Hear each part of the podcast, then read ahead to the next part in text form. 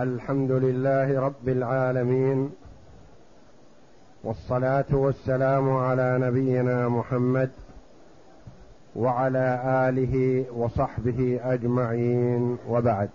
بسم الله الرحمن الرحيم.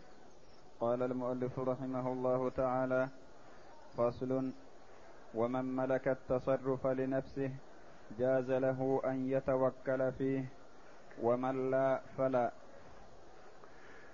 هذا الفصل أورده المؤلف رحمه الله تعالى فيما يجوز للمرء أن يتوكل فيه وما لا يجوز له أن يتوكل فيه.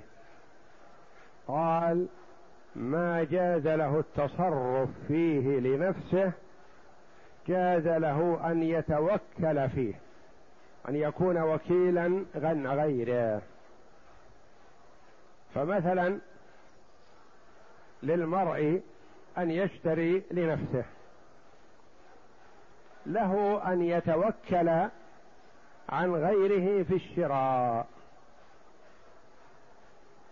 له أن يعقد عقد الزواج لنفسه الرجل، له أن يتوكل عن غيره في قبول عقد الزواج. ليس له أن يعقد لنفسه، فلا يجوز أن يتوكل فيه عن غيره.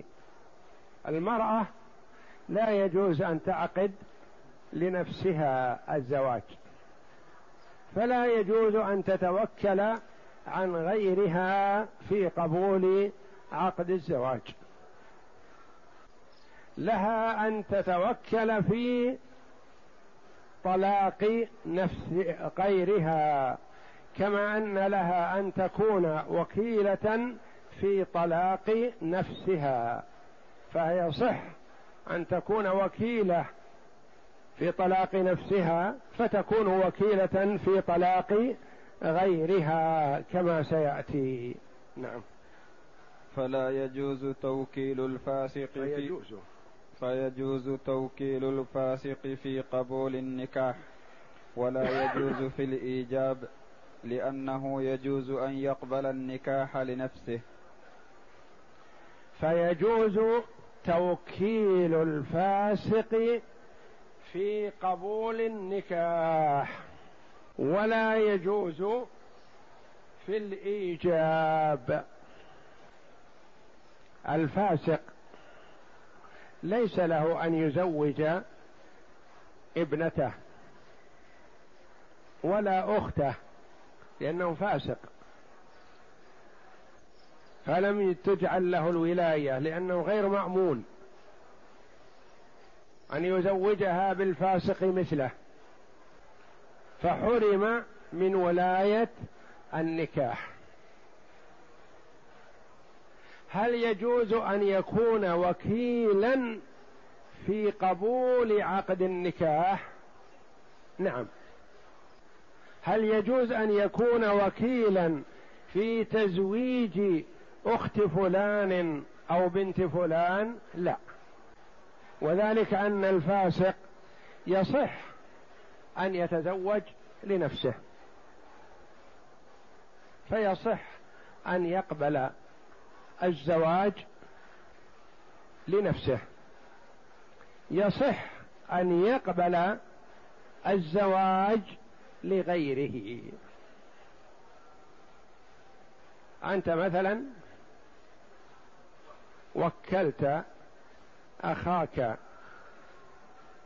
الفاسق في أن يقبل لك عقد النكاح من ولي فلانة، يصح هذا. أنت وكلت أخاك الفاسق في تزويج ابنتك من فلان، هل يصح؟ لا،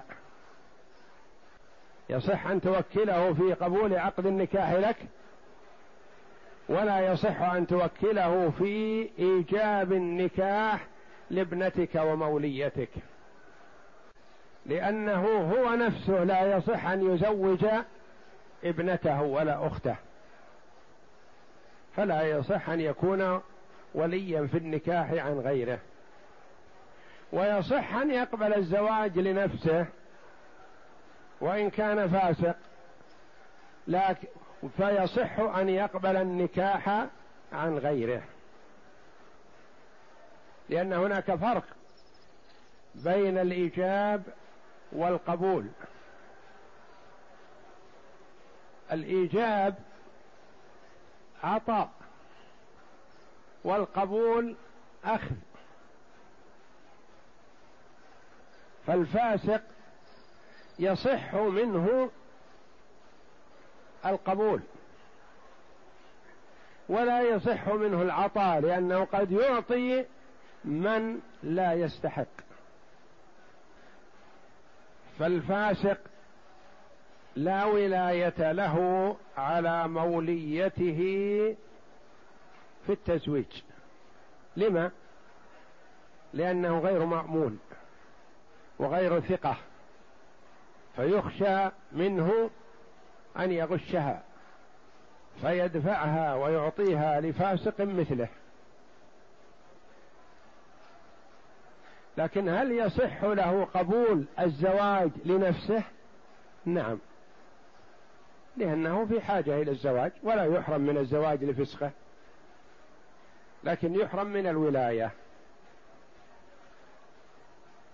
فيجوز لك أن توكل الفاسق في أن يقبل لك عقد النكاح، لأنه يجوز له أن يقبل ذلك لنفسه، ولا يجوز لك أن توكله في إيجاب النكاح، الإيجاب لابنتك أو موليتك، لأنه غير مأمون على ابنته ولا موليته، فكذلك لا يصح أن يكون وكيلا عنك في ولايتك على ابنتك وموليتك. نعم. وقال القاضي: لا يجوز فيهما، لأن من لا يجوز أن يكون وكيلا في إيجابه لا يكون وكيلا في قبوله كالمرأة. وقال القاضي رحمه الله: لا يجوز فيهما، لا يجوز أن يكون وليا في الإيجاب، ولا يجوز أن يكون طرفا في القبول، لأنه ما دام ما يصح الإيجاب منه فيقول القبول مثله. نقول لا ويرحمك الله، بينهما فرق. ولا يقاس على المرأة، يقال كما أن المرأة لا يصح منها الإيجاب لا يصح منها القبول، لا. فالفاسق في حاجة إلى الزواج، وربما يكون الزواج سببا في صلاحه واستقامته، ويحث ويرغب على الزواج، بخلاف التزويج فهو ليس بحاجة إليه وليس له، ويتولاه من هو أوثق منه، وهو ولاية على الغير، ولا يصح أن يكون له ولاية على الغير. نعم. ويجوز توكيل المرأة في الطلاق، لأنه يجوز توكيلها في طلاق نفسها فجاز في غيرها. ويجوز توكيل المرأة في الطلاق، لأنه يجوز توكيلها في طلاق نفسها فيجوز كذلك في غيرها، لأن قلنا من جاز له أن يتولى هذا لنفسه جاز أن يتولاه لغيره. فالمرأة يجوز أن تتولى الطلاق لنفسها بتوكيل من زوجها، مثلا يقول الزوج: أنا أريد سفرا ولا أدري مدة سفري هذا شهر أو سنة أو 10 سنين أو أكثر، ولكن أنا موكلك في طلاق نفسك إذا أردت الطلاق، فيجوز هذا. فمثلا إذا أثبت هذا بوكالة شرعية ثابتة ما لا مجال للشك فيها، تذهب بها إلى القاضي وتقول: وكلني زوجي في طلاق نفسي، وإني الآن مطلقة لنفسي من عصمة زوجي فلان، فيثبت الطلاق، فتعتد العدة الشرعية وتتزوج، لأنها وكيلة شرعية في الطلاق. يصح أن تكون المرأة وكيلة في الطلاق طلاق غيرها. الرجل يريد سفرا ويوكل أمه أو يوكل أخته أو يوكل بنته أو يوكل أي امرأة من النساء، يقول هذه زوجتي أم أولادي، إذا شعرتم منها بعدم الصبر لغيبتي فطلقيها، ويكتب بهذا وكالة شرعية. فإذا رأت هذه الوكيلة أن الزوجة ضاق ذرعها بغيبة زوجها ورغبت في الطلاق، تذهب إلى القاضي وتثبت طلاق هذه المرأة من زوجها بموجب الوكالة. فيصح أن تكون المرأة وكيلة في الطلاق كما أنها تكون وكيلة في طلاق نفسها. ولا يصح أن تكون وكيلة في الزواج، لأنه لا يصح منها أن تزوج نفسها، لأن الطلاق أخف من موضوع التزويج، لأن التزويج يحتاج إلى فكر ويحتاج إلى نظر ويحتاج إلى اختيار، فقد تغلب على رأيها ويكون رأيها ضعيف وتستجلبها الإغراءات غير صحيحة فتنساق، فلم يجعل لها حظ ولا نصيب في زواج نفسها إلا بالاختيار الزوج، مثلا تقول هذا أريده وهذا لا أريده، لكن ما تزوج نفسها. لكن الطلاق لها أن تطلق نفسها إذا رأى الزوج أنها أهلا لهذا ووكلها، كأن يريد سفرا طويلا ويخشى ألا تصبر، فيجعل لها الأمر، يقول إذا اخترت الطلاق فأنت وكيلة عني فطلقي نفسك، فلها ذلك.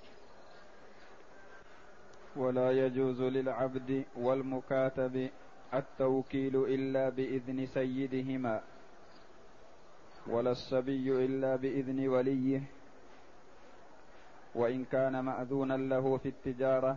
ولا يجوز للعبد والمكاتب التوكيل إلا بإذن سيده، يعني لا يكون هو وكيلا إلا بإذن سيده، ولا يصدر وكالة إلا بإذن سيده، لأنه حتى وإن كان مأذون لهم في التجارة فالتجارة غير التوكيل، ويقول سيده أنا أذنت لك تتاجر لكن ما أذنت لك توكل، ولا أذنت لك تتوكل عن فلان، لا ما أريد لا هذا ولا هذا. وكذلك الصبي يأذن له وليه في أن يتاجر تجارة محدودة حتى يختبره، لا يجوز له أن يتوكل هو عن غيره، ولا يجوز له أن يوكل غيره إلا بإذن من وليه الذي يتولاه. وإن كان مأذونا له في التجارة، لأن التوكل والتوكيل كلها تختلف عن التجارة. نعم، لأن التوكل ليس من التجارة فلا يحصل الإذن فيه إلا بالإذن فيها. نعم. فصل. وتصح الوكالة بكل لفظ دل على الإذن، وبكل قول أو فعل دل على القبول، مثل أن يأذن له في بيع شيء فيبيعه. وتصح الوكالة بكل لفظ دل على الإذن، يقول وكلتك في بيع بيتي، فوضتك في بيع بيتي، جعلت لك بيع بيتي، اعتمدت عليك في التصرف في بيتي، ونحو ذلك من الألفاظ، أي لفظ، يعني ما يلزم أن يأتي بكلمة وكلتك أو أنت وكيلي، مثل بعض الألفاظ الشرعية التي لازم أن يؤتى بها نطقا، مثل موضوع الطلاق مثلا. وبكل قول أو فعل يدل على القبول، القبول يصح بالقول ويصح بالفعل، وأما التوكيل الوكالة فلا بد من القول بلفظ، يعني ما يكفي فيه الإشارة إلا إذا قامت الإشارة مقام القول كإشارة الأخرس، كإشارة الأخرس. فالأخرس مثلا ما يستطيع يقول وهو محتاج إلى التوكيل، فتقوم إشارته مقام لفظه ونطقه، ولهذا جعل توكيل الأخرس هنا في هذه البلاد حرسها الله بيد القضاة لأجل زيادة التثبت. والقاضي يسمع من شاهديه اللذين يفهمان إشارته، فيحضر مع الأخرس مثلا اثنان يفهمان إشارته، هو يشر ما ينطق، ويقول مثلا يفهمان إشارته أنه طلق زوجته، القاضي يثبت الطلاق. يفهمان من إشارته هذا أنه تبرع بأرضه، هذه وقف مسجد، يسجل القاضي تبرعه. يفهمان من إشارته أنه وكل زيد في قبول عقد النكاح منه من امرأة بعيدة، يصح هذا، وهكذا. فتوكيل الأخرس بإشارته يقوم مقام لفظه، وأما غير الأخرس فلا بد في التوكيل من النطق. وأما قبول الوكالة فيصح بالنطق وبالفعل، مثلا يقول وكلتك في بيع بيتي الكائن في كذا، فيسكت، ما يحصل من يقول قبولت أو يقول إن شاء الله أو نحو ذلك، يسكت ثم يعرضه للبيع. أنا أقول عرضه إياه للبيع قبول للوكالة، فالقبول يصح بالفعل ويصح بالقول. وأما التوكيل فلا بد من القول لمن يستطيع ذلك. أعد: ويصح الوكالة وتصح الوكالة وتصح الوكالة بكل لفظ دل على الإذن، وبكل قول أو فعل دل على القبول، مثل أن يأذن له في بيع شيء فيبيعه. نعم. ويجوز القبول على الفور والتراخي. حتى القبول ما يلزم أن يكون مباشرة، يقول وكلتك في بيع بيتي فيسكت ولا يعرضه، فبعد سنة يقول قبلت توكيل فلان في بيع بيته وأنا الآن أعرضه للبيع. هو ما رد الوكالة سابقا لكن ما قبل، ما أظهر القبول لا بالقول ولا بالفعل،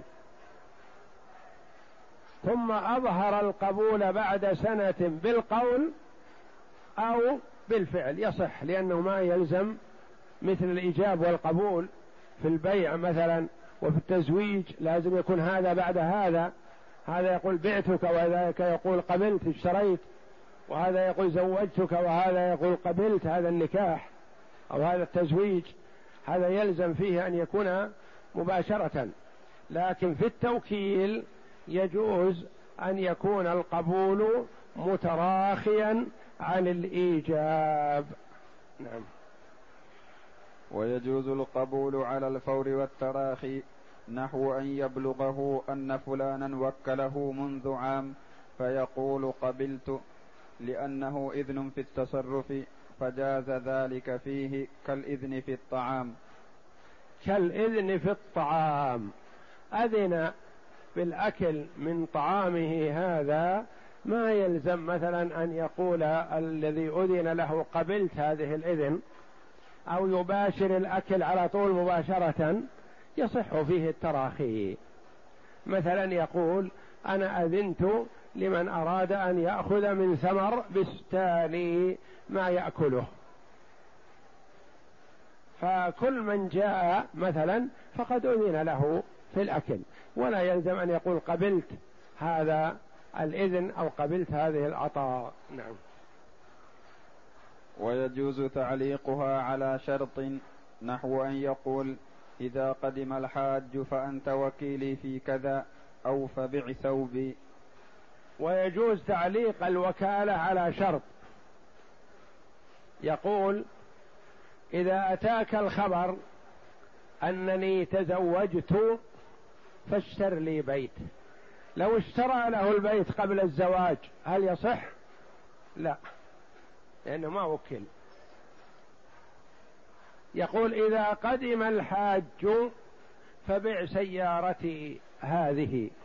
لو باعها قبل قدوم الحاج يصح؟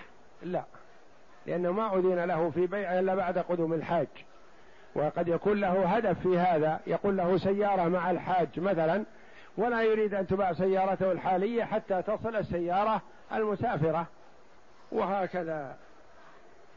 فأنت وكيلي في كذا أو فبع بيتي الذي في كذا مثلا. يقول له مثلا إذا دخل شهر رمضان فبع بيتي الواقع في مكان كذا، فعلق الوكالة بدخول شهر رمضان لأنه ما يريد أن يبيع البيت قبل رمضان.